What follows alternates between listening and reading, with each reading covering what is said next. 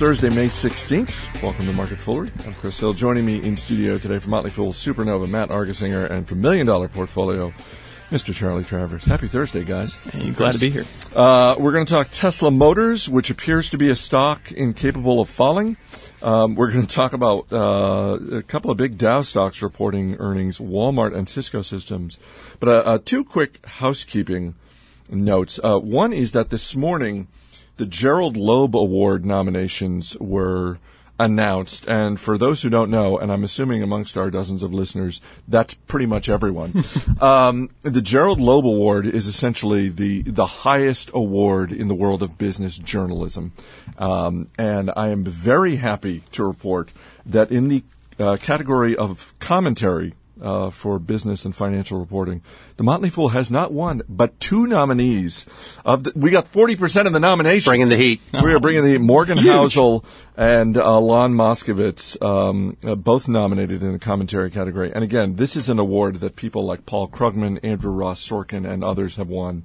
So, um, so just just great news for those guys and, and for the Fool. Bravo! And you know, Ilan Moscovitz, classmate in the first analyst development program here at the Fool. Was he five years ago? Yeah, he's my he was my classmate. Wow! And what have you done? hey, I'm on this podcast. That's got to be worth something. There you go. As we were talking about before, the, the, Gerald Loeb Awards needs to get into the 21st century and include a podcast category. I feel like Market Foolery might have a shot then. But um, the second little bit of housekeeping, uh, I got to my desk this morning. There was a letter waiting for me. Um, I'm assuming this is from one of our dozens of listeners.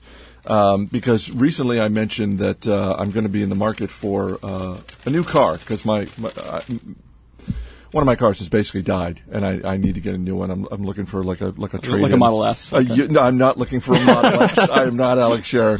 And so uh, I open up the letter, and it is a full page ad for uh, DARCARS, basically a car dealership in New Carrollton, Maryland, uh, and just a sticky note that says "Trade, uh, Chris, trade now for top dollar," and and it's just signed the letter J which all I could think was, isn't that Will Smith in the Men in Black movie? He's Agent J, isn't he? I think. I will go with you on that. I, I, don't think it's him, but uh, but I think it's one of our listeners basically saying, "Hey, you're looking for a new car? Head on out to New Carrollton, Maryland." So thank you. I, I appreciate that. I Rock will, on.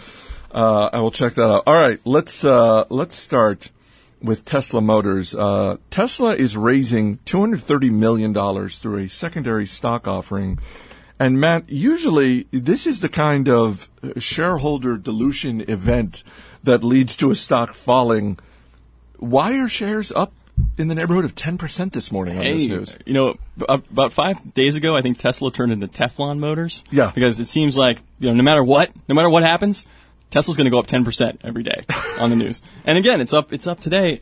Uh, yeah, so they're raising they're raising a total of 830 million part uh, part through issuing a secondary and then issuing convertible uh, debt, paying back uh, their government loan, which is which is a good thing. Uh, but the the story here probably is that is that Elon Musk himself, the CEO, is going to buy 100 million dollars worth of stock, part 45 million in the secondary, and then 55 million maybe as a follow on. So okay. he's investing 100 million of his own money.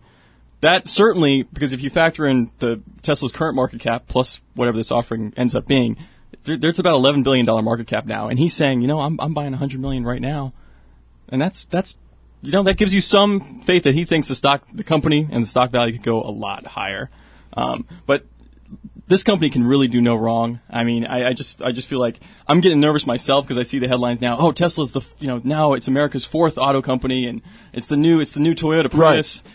I mean, you know, they're they're going to sell about twenty one thousand cars, which in, the, in the scheme of auto business, it's a, it's a tiny. Let's a be tiny clear. Fraction. That's not a lot of cars. Not a lot of cars, but hey, the, you know, they're going to be they're going to be pretty profitable, um, probably especially next year, and you know, hey, it could be worth a lot more, and certainly Elon Musk thinks so. The the Musk buy here is the real key because sure. if you see these growth stocks go up two or three fold, and all of a sudden it's like, hey, there's an offering, we're looking to sell stock and raise money that tends to call at least a short-term top in the stock every uh, time uh, because people are like, oh, they're willing to sell to us. Uh, but Musk stepping up here and saying it's still a good buy at this price, uh, I think is what made this a unique situation that you tend not to see very often. Mm-hmm. Uh, let's assume, for the sake of argument, that the the massive short selling that we saw over the last three months. Let's let's assume that uh, while it won't go away completely, that it probably scared off some short sellers. That's there were some saying, you know what, I, am just not going to touch this anymore.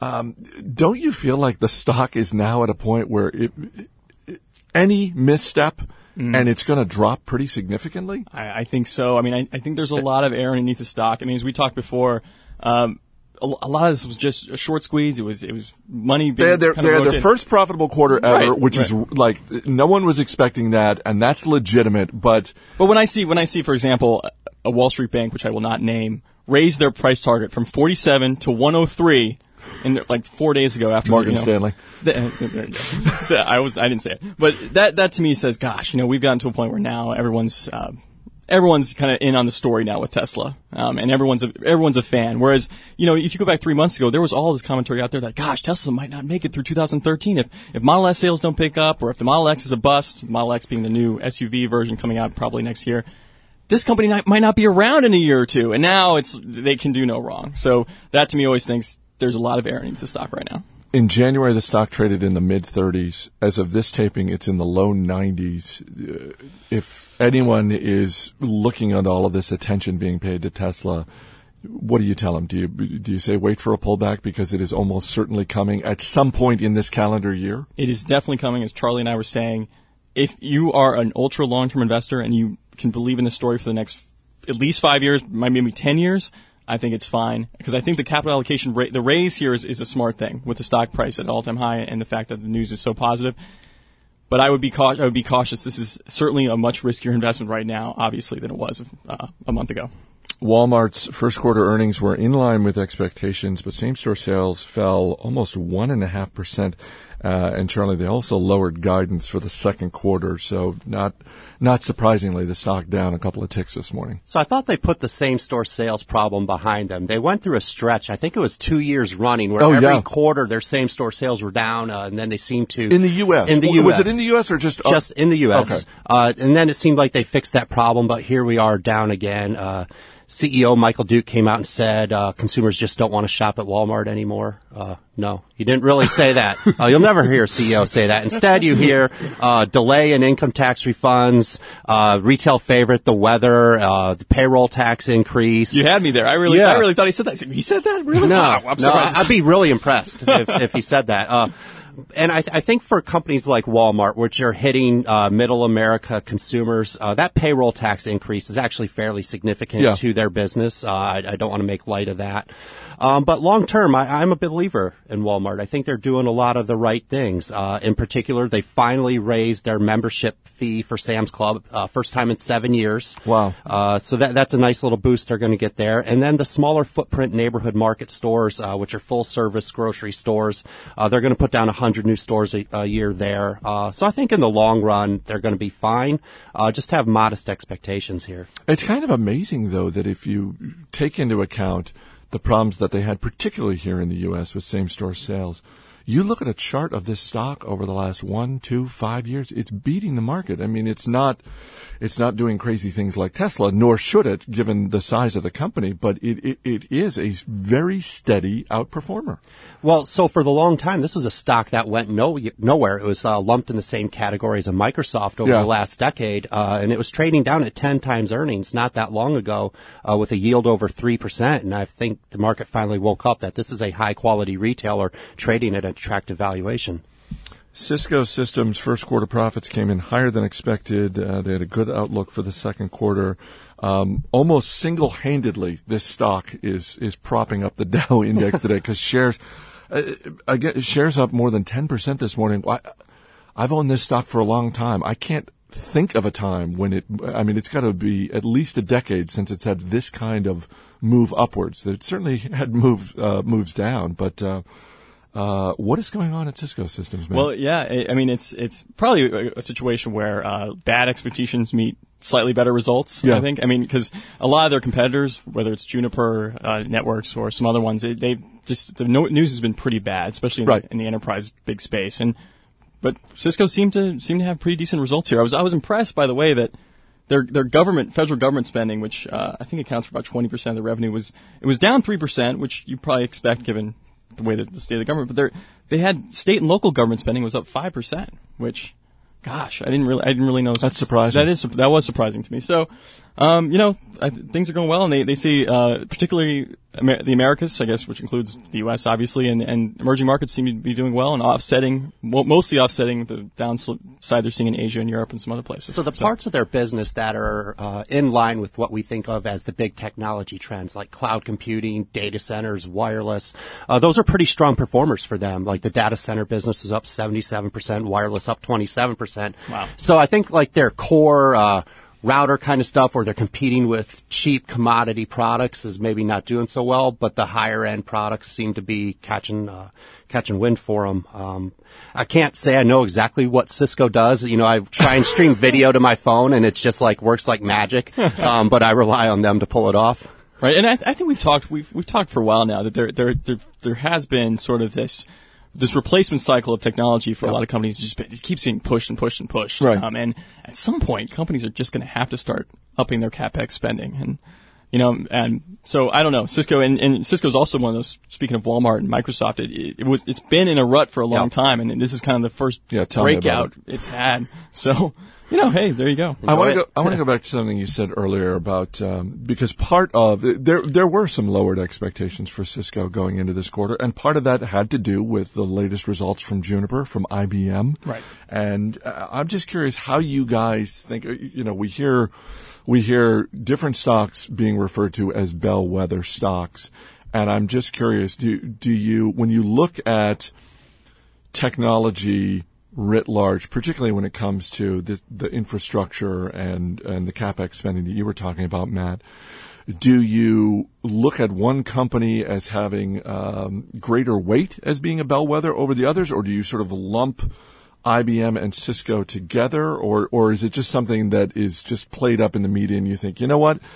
Yes, there are trends, but individual companies are individual companies. Yeah, it's it's it's tough to say. I mean, I, I, certainly think when you see results from IBM or Cisco uh, or Microsoft, you put a little higher weight um, than something like a small software company like Qlik Technologies for some Right. for some reason. But you you learn a lot, I think, seeing where particularly corporations are spending their money, and you know, certain companies who who happen to be say in the cloud space or in the storage space or in the security space, which we've seen there's been a lot of gains in that in that particular technology sector lately. You know, corporations follow the trends, and if those certain trends are strong, certain companies who are who have niche products in those spaces are going to do well. I don't want to jinx my fellow shareholders of Cisco Systems, but just like we talked recently about Johnson and Johnson, which is now I think on a two or three quarter streak of not having any kind of significant screw up or recall. um, it uh, again, knock on wood. It seems like it's been a little while since we've had to talk about Cisco Systems making a fall down stupid acquisition and lighting a pile of money on fire. Um, it, it, in all seriousness, though, do you, when you look at this company, do you, and you see these results, do you think uh, at, on any level that they are becoming more focused and saying, you know what? You know the the Cisco of five years ago, where we were chasing the next gadget and, and buying flip cam and, and then writing down hundreds of millions of dollars. Is that in the past, or is that or is it just a matter of time before they do it again? Because again, John Chambers has been CEO for a very long time. Sure, sure.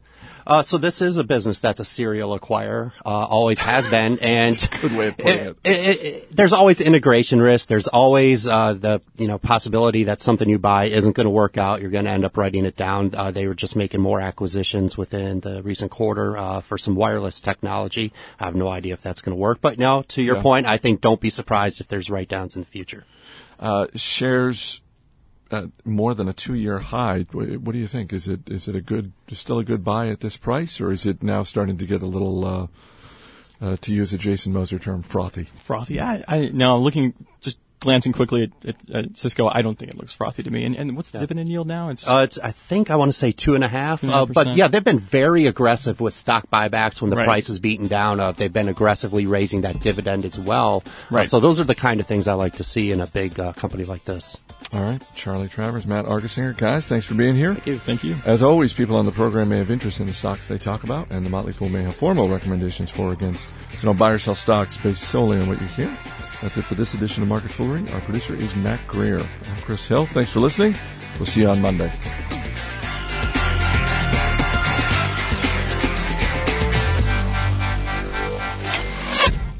So, So, Chris, do you own like every large cap dog of the last decade? Because you're like, I own Microsoft, No, I I sold- Cisco. I sold my Microsoft. Yeah, but you owned it the whole I, time. I, o- I owned it. Yes, I owned it for um, right up until the point that the stock uh, started to go up. I think. I think somehow they found out like, that I had sold it, and they were like, Oh, "Okay, got- Yeah. take take off let's now. start, Yeah, yeah. let's let's start uh, let's start delivering here." So uh, so yeah. yeah. okay.